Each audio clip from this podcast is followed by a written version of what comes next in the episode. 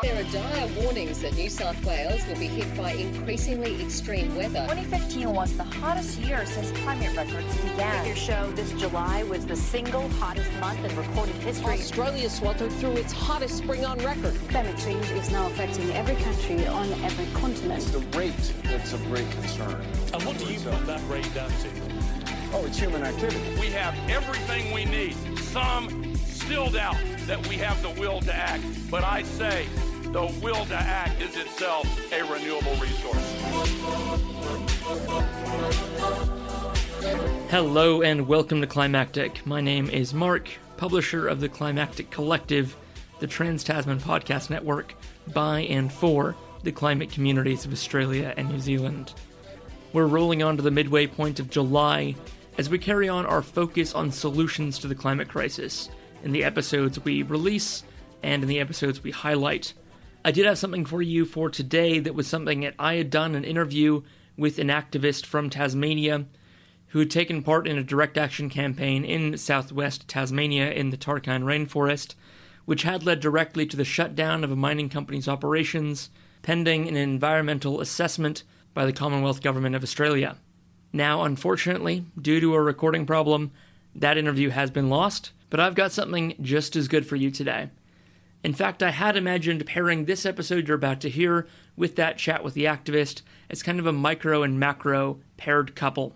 See, the chat with the activist was about how even small actions like individual direct action can lead to the prevention of further damage, which of course has to be step one in any wider solution. But the other lens, the one you're about to hear through this episode, is what's happening at the macro level. What actually happened at the G7 about climate? What was discussed? What was decided upon? What is the Climate Innovation Forum now in its third year, which is where 5,000 senior policymakers from local authorities and the national UK government, investors, climate tech solution providers, heads of sustainability from major companies, and NGOs meet in order to close the gap between ambition and action. Now, what actually happened over the course of that three day forum? Luckily, we've got a reporter for the climate community on the ground, or in this case, in the virtual forum. It's my privilege to share with you today an episode from the Sustainable Futures Report by Anthony Day. Now, I've only recently been introduced to the show, but it's already one of my favorite podcasts. This was sorely missing from my media diet. Anthony's been doing this show since 2014, and I'm so happy it's finally on my radar, and I'm so happy to share it with you today. So enjoy this short episode about what is coming up. So enjoy this short episode through the macro, zoomed out lens. What's going on at the global scale? And tune into future episodes to keep an eye on the future, with everything that's going to make our world a different and hopefully better place. And a special recommendation from me Catch Anthony's latest episode, which is an interview with a China expert about where China's at in their transition, their challenges ahead, and for a great understanding of the dynamics that are in play in China. Okay, that's enough for me. Enjoy this episode of Sustainable Futures Report. Subscribe using the link in the show notes. Enjoy.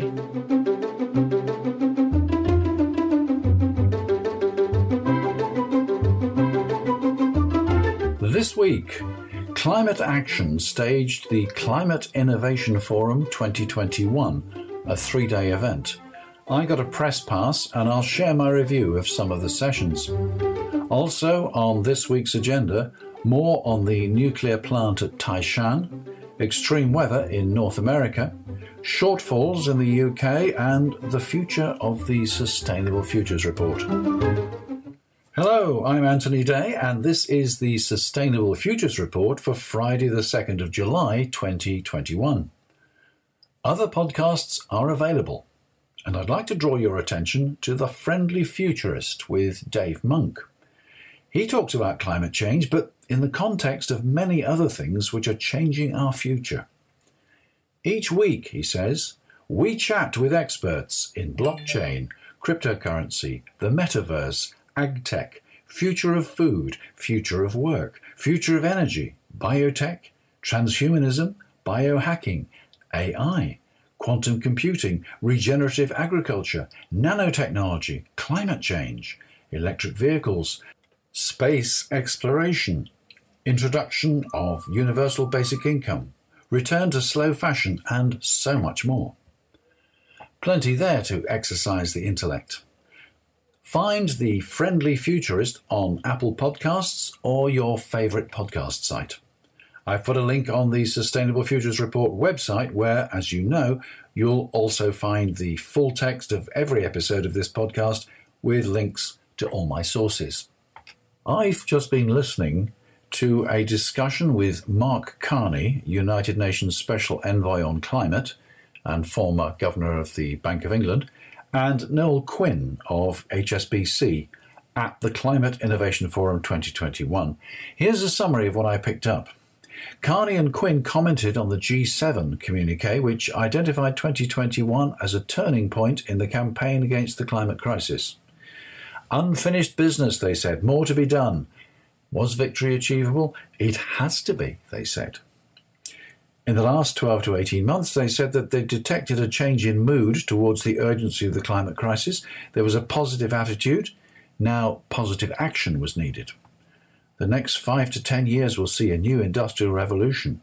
Ten years? asked the chair. Won't that be too late? Well, five to ten years.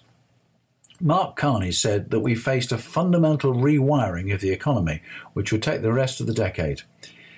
It's now seen in business as the top strategic issue, at least once the consequences of COVID are sorted out. The execution of plans towards achieving net zero is crucial.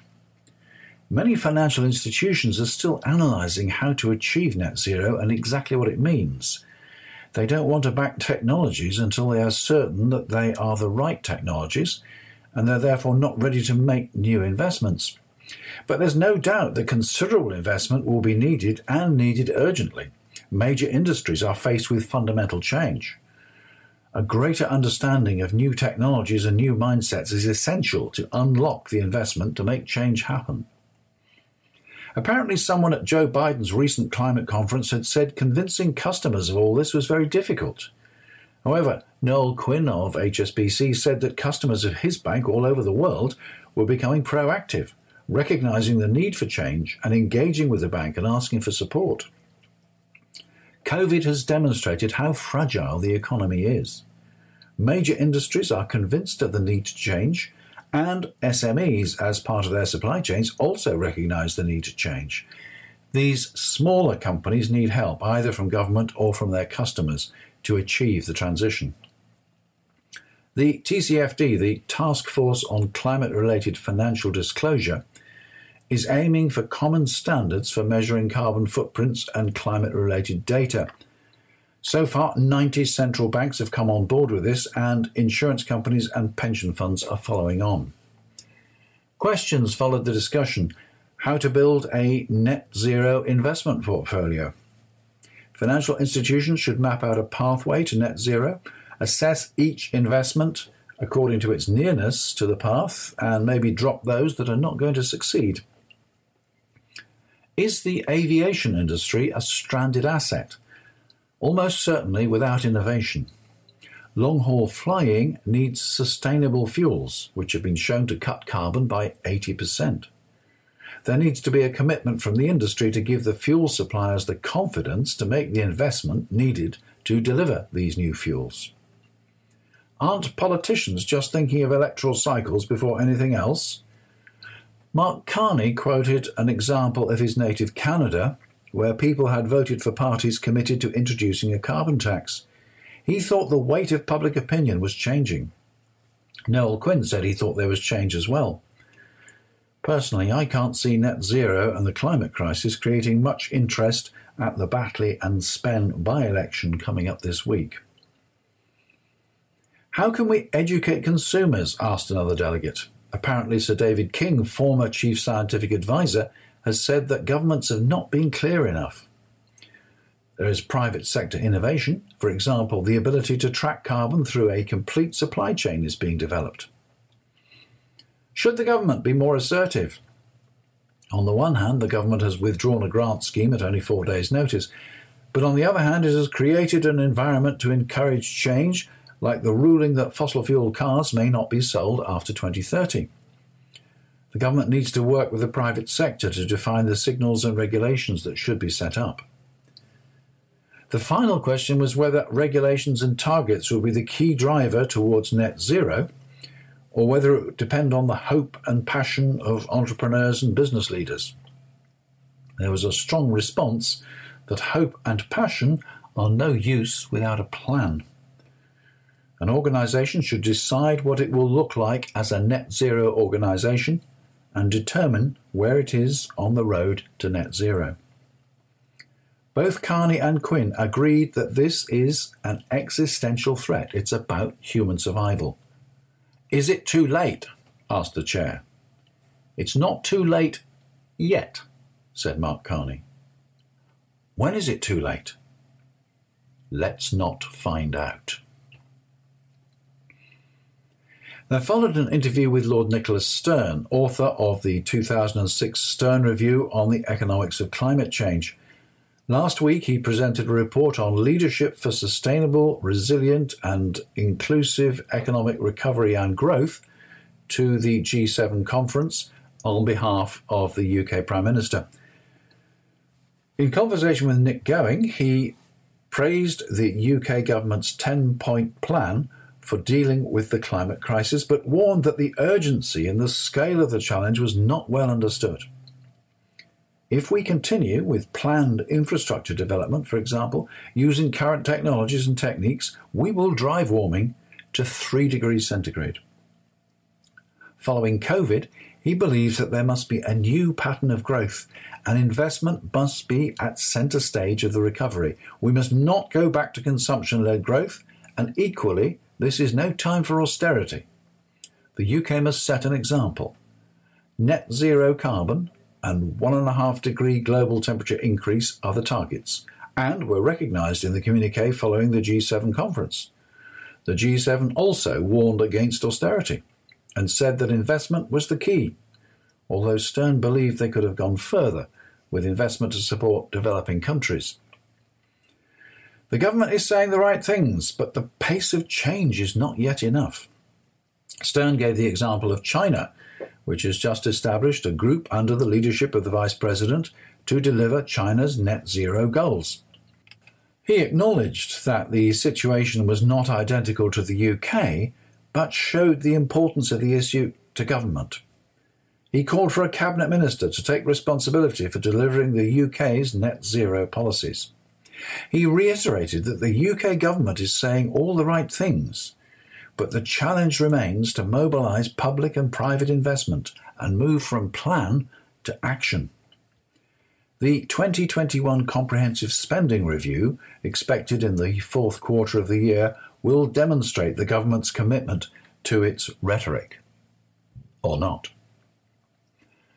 I joined later sessions of the forum. The same message about urgency and the need for action was repeated. What can business do? Next week's Sustainable Futures report will be about sustainable business. What can you do in your business? And in other news, nuclear power and extreme weather. There's no doubt that a reliable supply of electricity is fundamental to the recovery and the future development of the world. Indeed, speaking on the Climate Innovation Forum, Nicholas Stern said that carbon zero electricity was the top priority.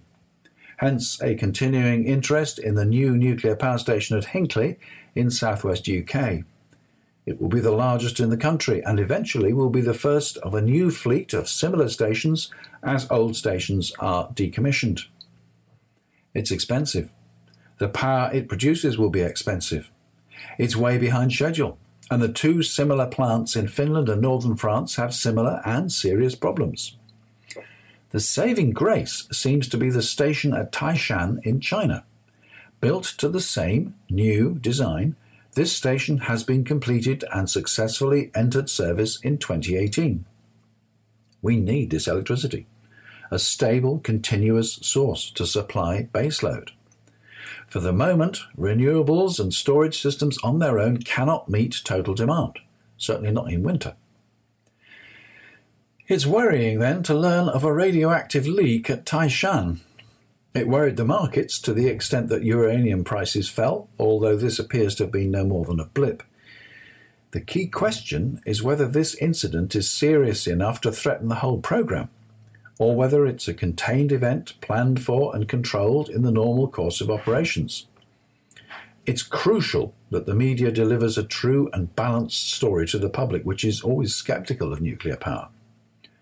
I've reviewed a range of reports on this issue, and you can find the links to the articles, as usual, at the end of the text on the website, which is sustainablefutures.report.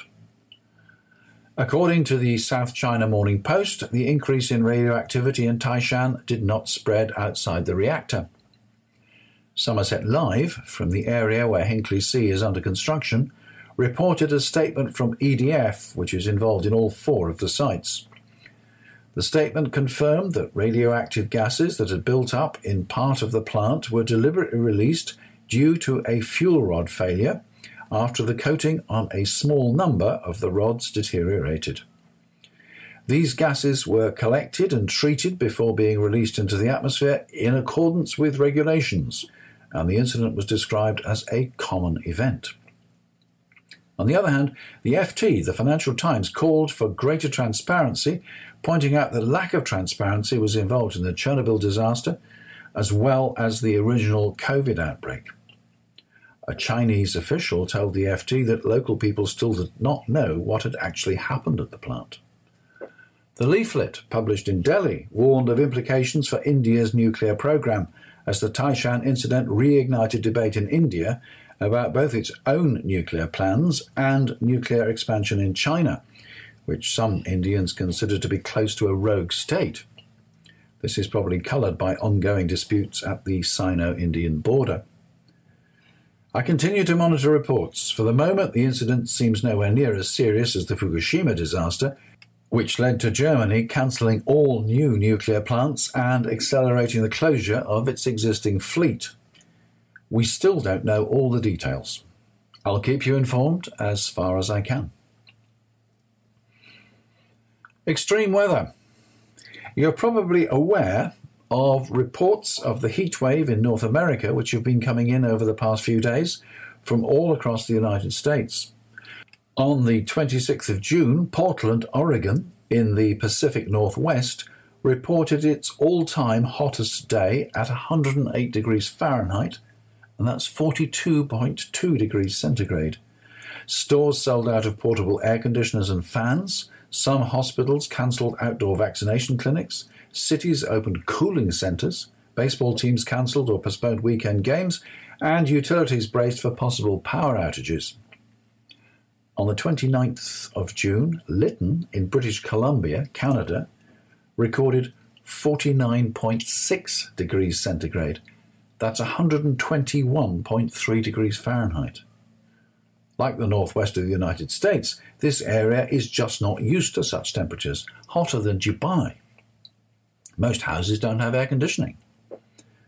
Vancouver police reported that over the previous weekend, more than 130 unexpected deaths occurred, largely attributable to the extreme heat. According to meteorologists, the heat over western parts of Canada and the United States has been caused by a dome of static high pressure hot air stretching from California to the Arctic territories. No single incident, even one as serious as this, can be said to be caused by climate change. However, it is wholly consistent with the theory that says that climate change is causing more extreme weather more frequently. If temperatures exceed 39 degrees centigrade day and night, human survival is threatened. The UK's Climate Change Committee published its third independent assessment of UK climate risk last week. It identified risks to human health, well-being and productivity from exposure to heat in homes and other buildings as immediate and ongoing. They warned that new evidence shows that the gap between the level of risk we face and the level of adaptation underway has widened. Adaptation action has failed to keep pace with the worsening reality of climate risk. That sounds a bit less optimistic than Carney and Quinn, whom I quoted earlier. I took last week off and didn't produce an episode of the Sustainable Futures Report. I decided to use the time to look at ways of extending the reach of this podcast into new areas and new audiences, something I should have done a long time ago. A little research revealed that there are masses of resources out there, and I've begun to exploit them. One approach will be to do mutual shout-outs on complementary podcasts, like the one for the Friendly Futurist that you heard at the beginning of this episode. Dave Monk is going to mention the Sustainable Futures Report on his podcast in return. I've a number of interviews lined up with podcasters, and we will either interview each other on each other's shows, or we will create a single interview which both podcasts will publish. I might consider paid advertising, but I'll see how the other avenues work first. My research emphasizes that before I do anything, I need to identify my listener.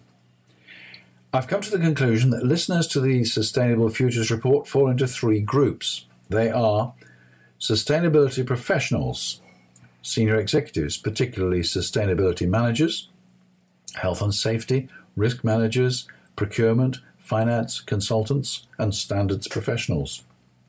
Secondly, sustainability activists and lobby groups, supporters of Extinction Rebellion and the school strikes, members of Greenpeace, Friends of the Earth, WWF, and so on and also organizations like the Ellen MacArthur Foundation, which promotes the circular economy. And thirdly, concerned citizens, people aware of the issues and eager to take action and getting involved in recycling, preserving wildlife, beach cleaning, and that sort of thing. Some people, of course, will fall into two or more of these groups. I'll let you know how my promotion develops. Subscribe now. If you like the Sustainable Futures Report, please subscribe to the RSS feed so you don't miss an episode. You'll find the subscribe button on Apple Podcasts or your favourite podcast host. If you like it a lot, consider becoming a patron at patreon.com slash SFR. P-A-T-R-E-O-N dot com slash SFR. For all of you who have listened this far, many thanks, and special thanks to patrons for your ongoing support. As always, your feedback is eagerly awaited. You can mail me direct, or you can share your comments on Apple Podcasts or on the Sustainable Futures Report website. And that's it for this week. There will be another Sustainable Futures Report next Friday. I'm Anthony Day. That was the Sustainable Futures Report. Until next time.